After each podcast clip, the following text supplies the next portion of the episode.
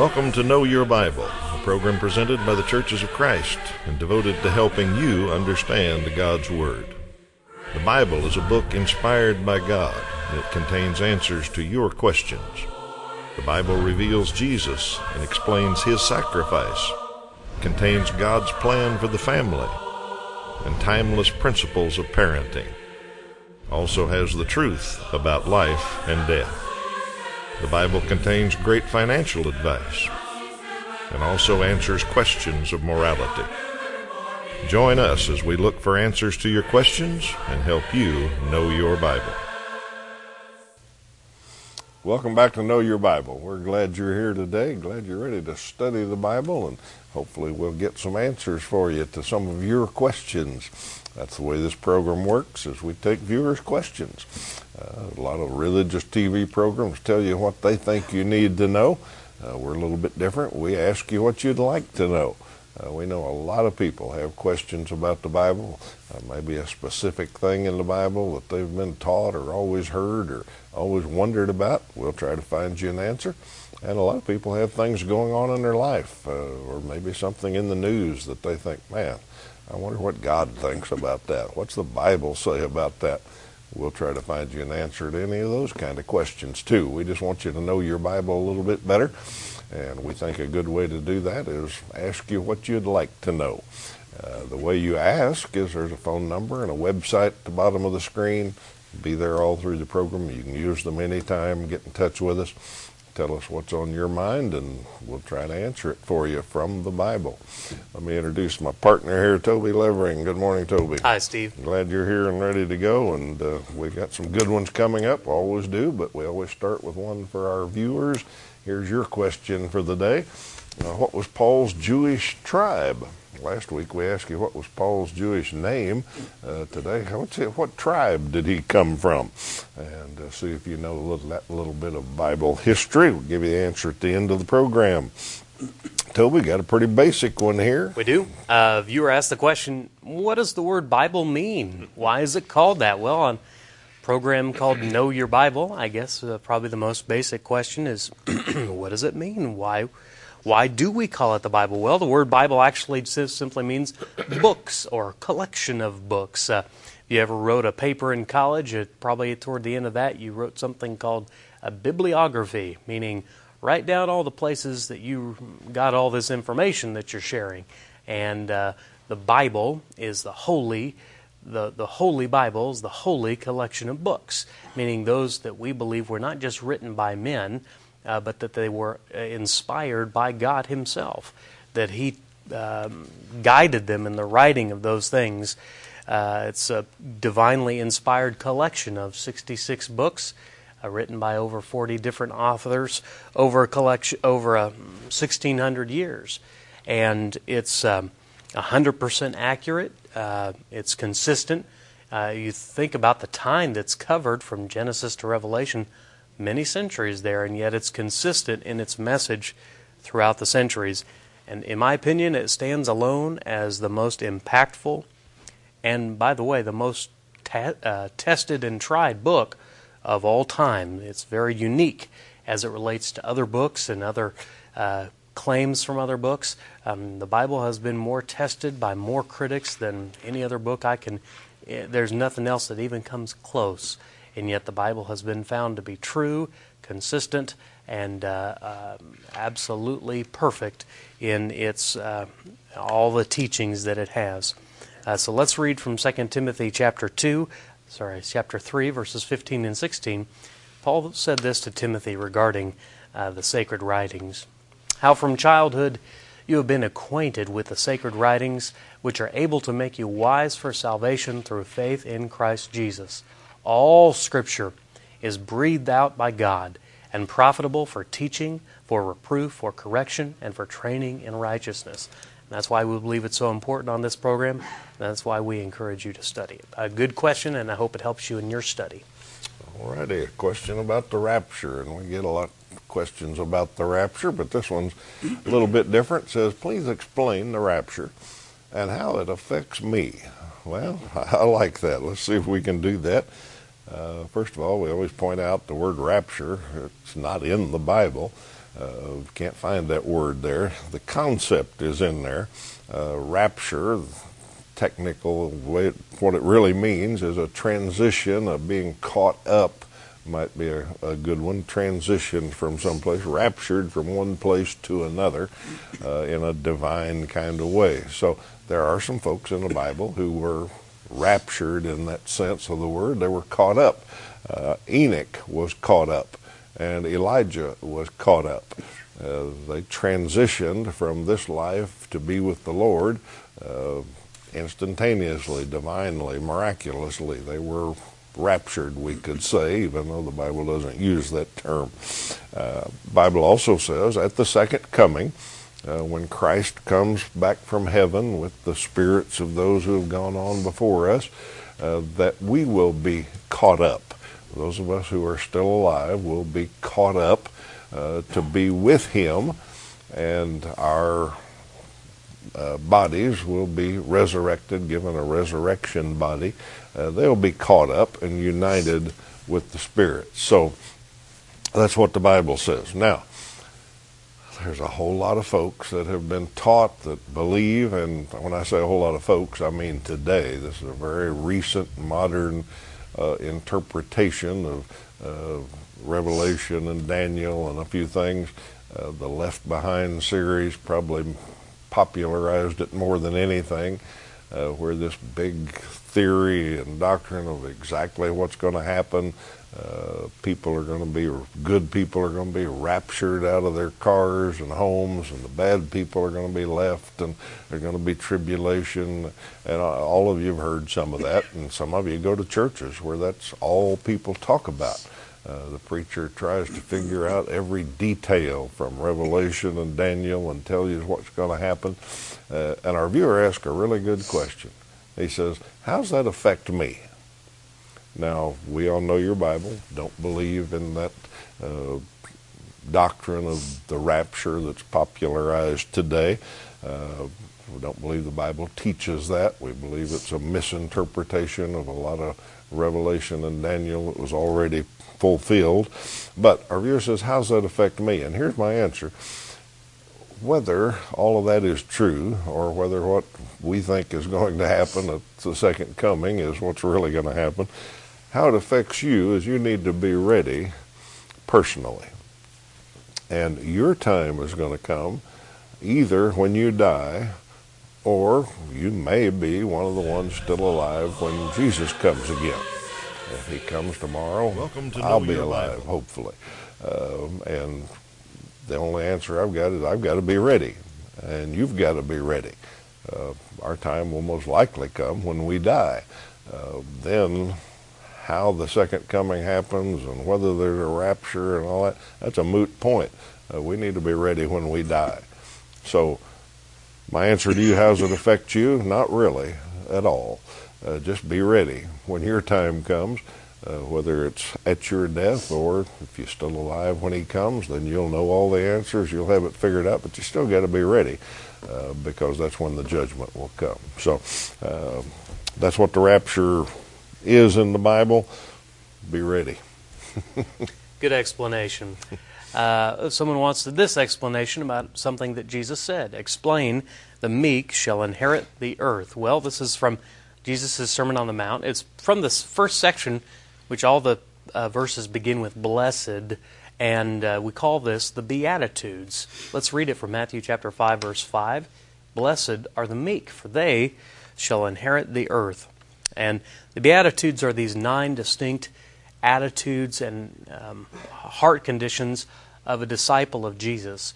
And he really calls them out about being pure in heart, and uh, all, all of these, um, uh, and they're very beautiful. And when you want to think about, well, how does Jesus want me to live, and what kind of heart does he want me to have?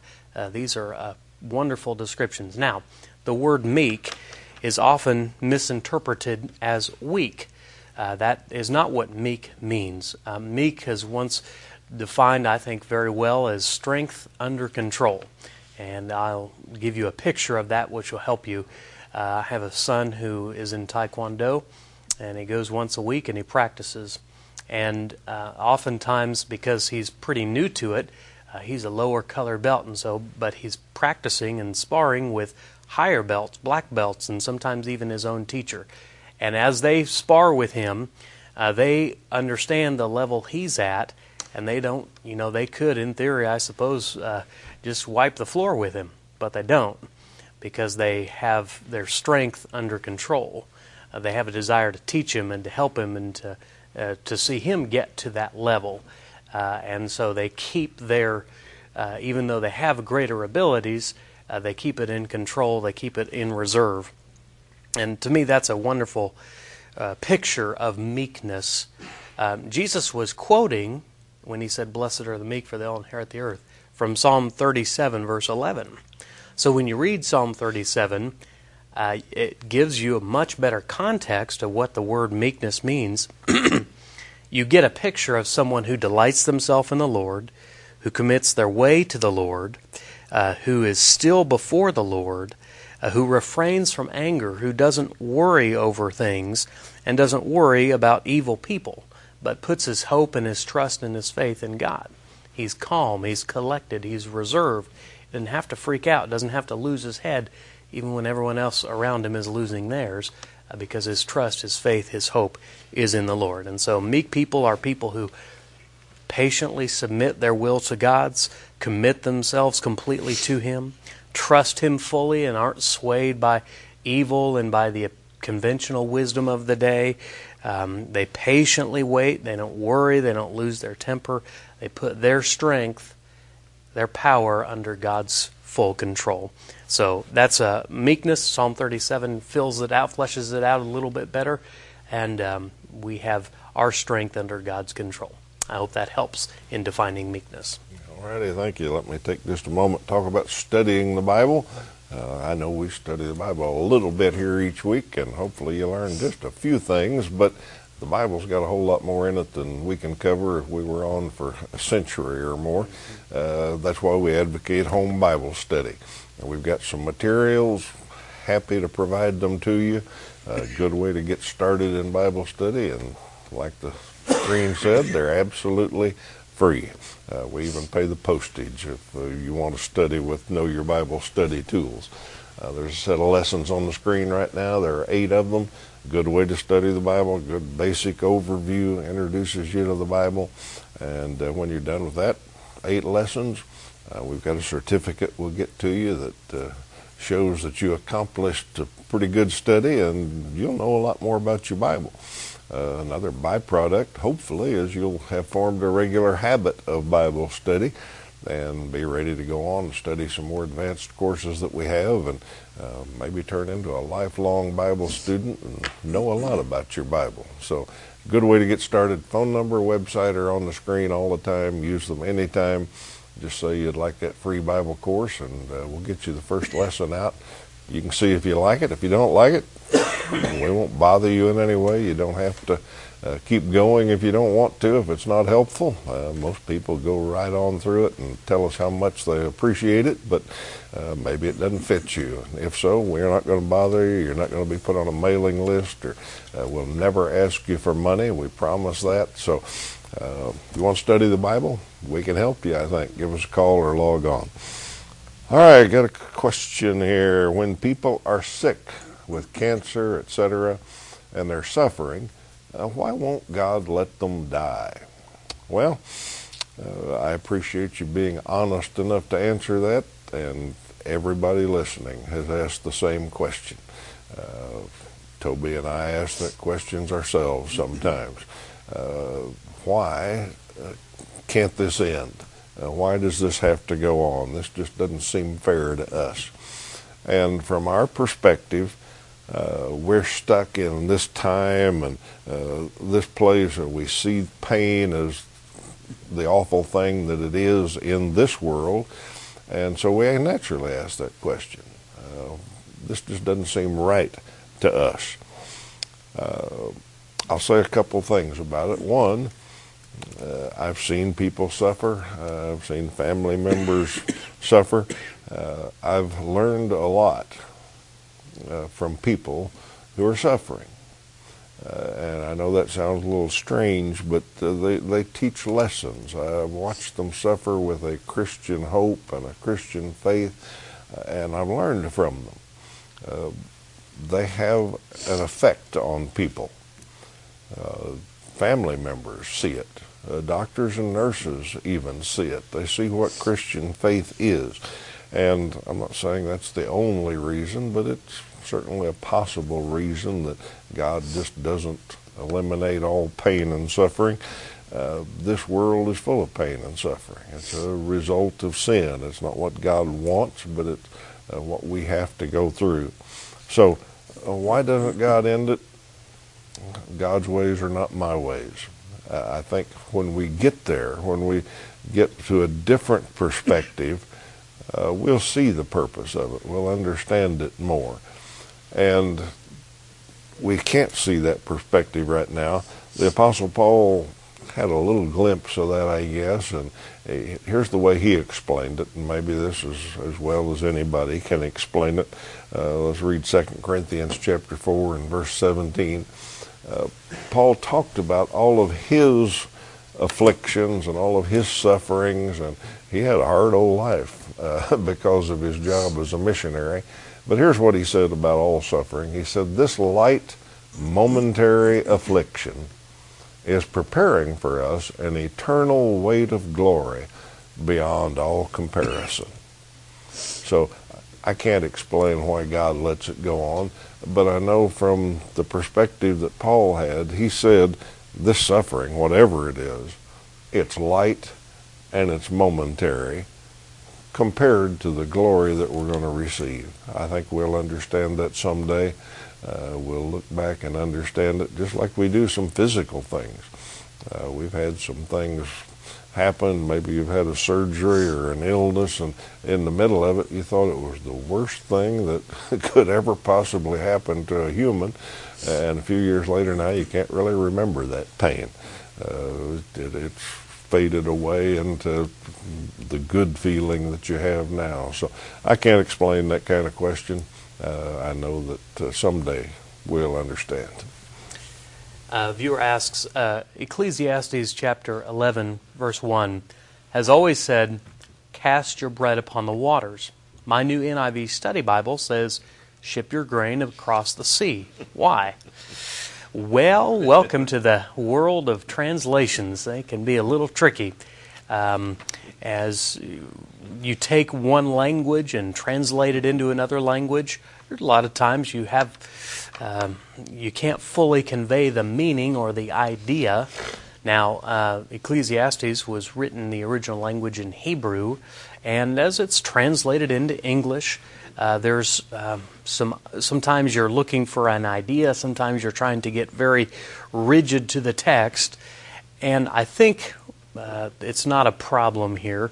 I think it's um, as you think about uh, the the time of Solomon, the wise man, and uh, what he did and the culture that they lived in.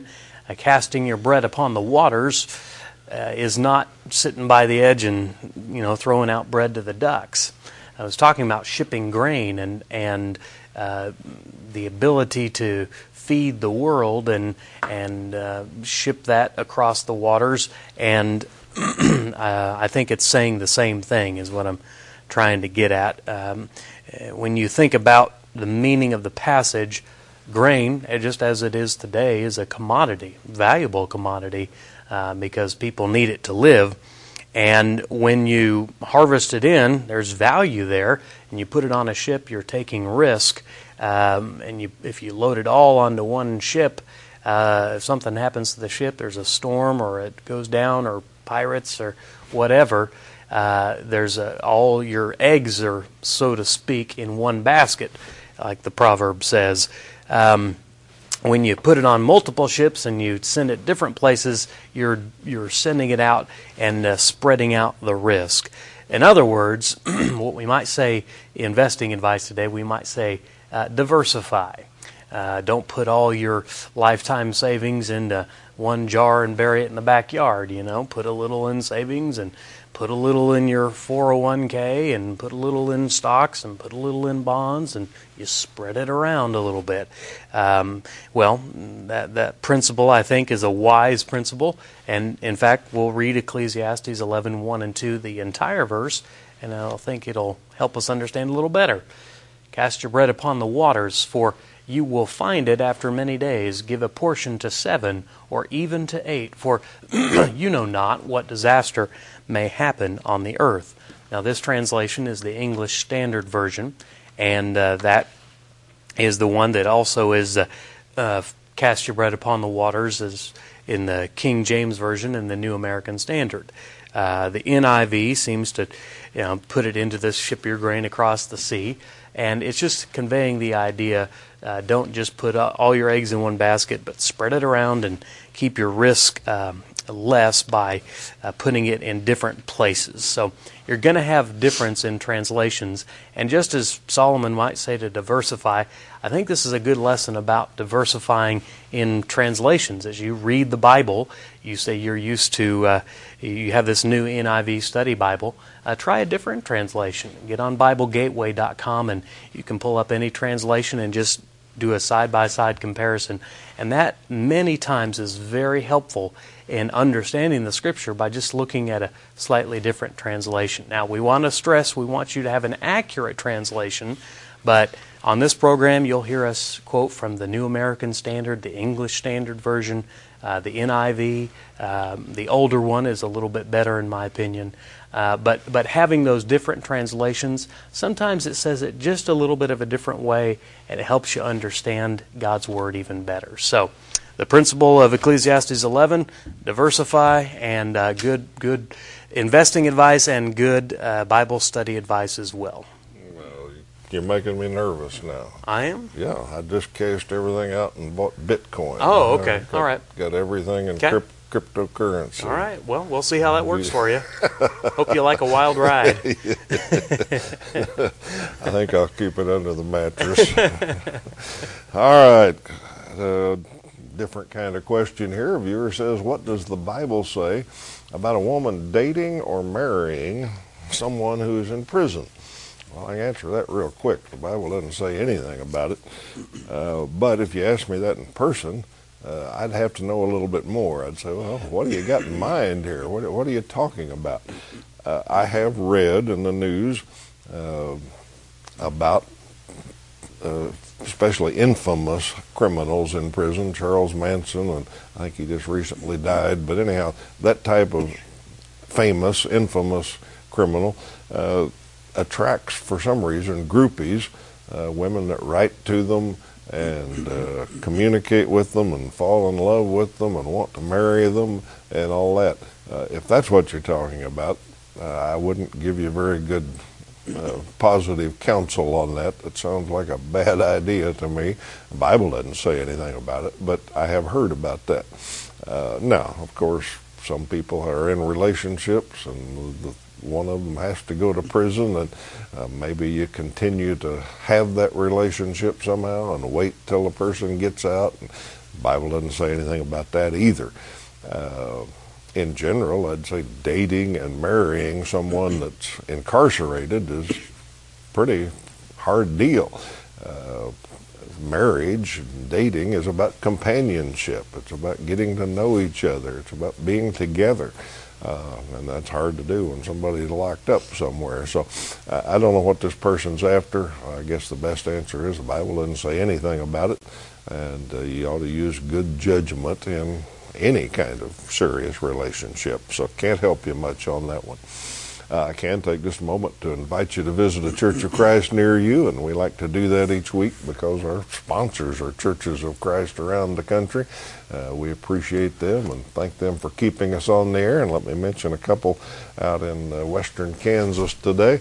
Uh, Great Bend and Scott City, both are congregations that uh, believe and know your Bible and support us and keep us on the air, and we appreciate them. If you live in one of those communities and are looking for a church home, Uh, you'd be warmly welcomed at any either one of those, and uh, you'd find some folks that uh, study and think about the Bible a lot like we do here on Know Your Bible, so you know what you're doing, and you'd be warmly welcome. Uh, whatever market you're in, uh, wherever you're watching from, there's probably a Church of Christ near you. Uh, drop in and visit them sometime. Tell them you heard about them on Know Your Bible. All righty, Toby, what you got? The viewer wants to know, where does it show that women were apostles in the Bible? I'm afraid I have to repeat, Steve, here. Can't help you there. There's nowhere in the Bible where it states that women were apostles in the Bible. As far as we know, the apostles in the Bible, the men are the twelve who followed Jesus, who were called by him and sent out by him and were re- witnesses of the resurrection. All of those were men.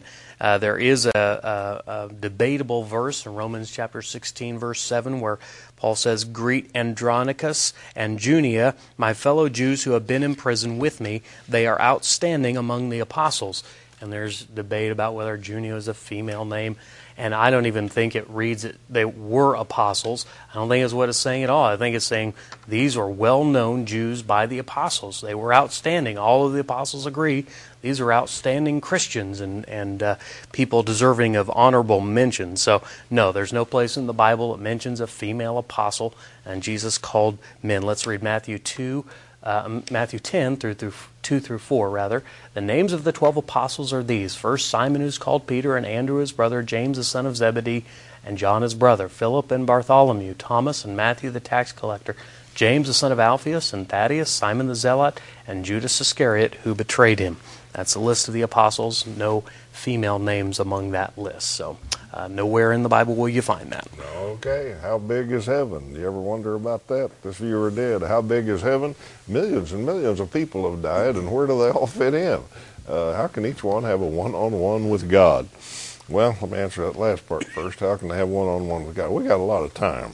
Uh, eternity is uh, quite a while, so we're going to have time for one-on-one with God, however he works that out. As far as how big is heaven, uh, Revelation twenty-one and twenty-two, you can find some dimensions, and basically it says heaven, or the, the eternal city, is going to be about as square as half of the United States, and then of course it goes up that far too, another fifteen hundred furlongs, so it's going to be a pretty big place, uh, but whether that's literal or not, we don't know. Personally, I think that's just telling us it's really big. Uh, I don't think it's going to be as small as I just described. He's got the whole universe to work with. Uh, he's going to have plenty of room for all of us and uh, plenty of time for all of us. So don't worry about that. We'll fit in and we'll get to have some one-on-one time with, with each other and with God. All right, trivia question for the day was, uh, what was Paul's Jewish tribe? And Paul was pretty proud that he came from the tribe of Benjamin. Romans eleven one, you can read that. We're out of time today, but we're going to come back and try to answer some more questions next week, so we invite you to be here. Have a great week.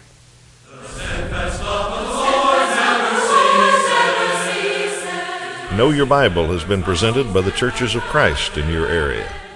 Churches of Christ are non-denominational, and each congregation is an independent group of Christians seeking to do God's will. Our goal is simple New Testament Christianity.